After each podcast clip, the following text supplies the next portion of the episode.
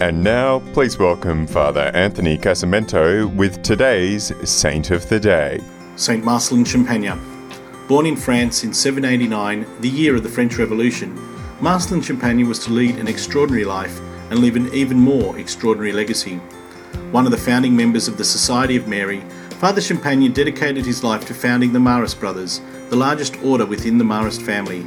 Recognised for his great work and holiness, Marcellin was canonised a saint by Pope John Paul II in 1999. Marcellin lived a simple life before entering the seminary, and despite struggling with his academic studies, he was ordained in 1816.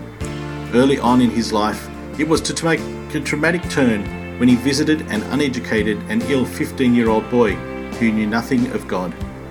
Marcellin decided that a branch of brothers was needed to teach children, and so in 1817 he set about bringing the Marist brothers to reality. Poor health led to the death of Marcellin in 1840. From seeing the young boy dying in 1817 to his death, the life of St. Marcellin Champagnat is nothing but exceptional and saintly. His life is a marvellous witness that one man can make a difference. I'm Father Anthony, and that was Saint of the Day. For more episodes, go to cradio.org.au.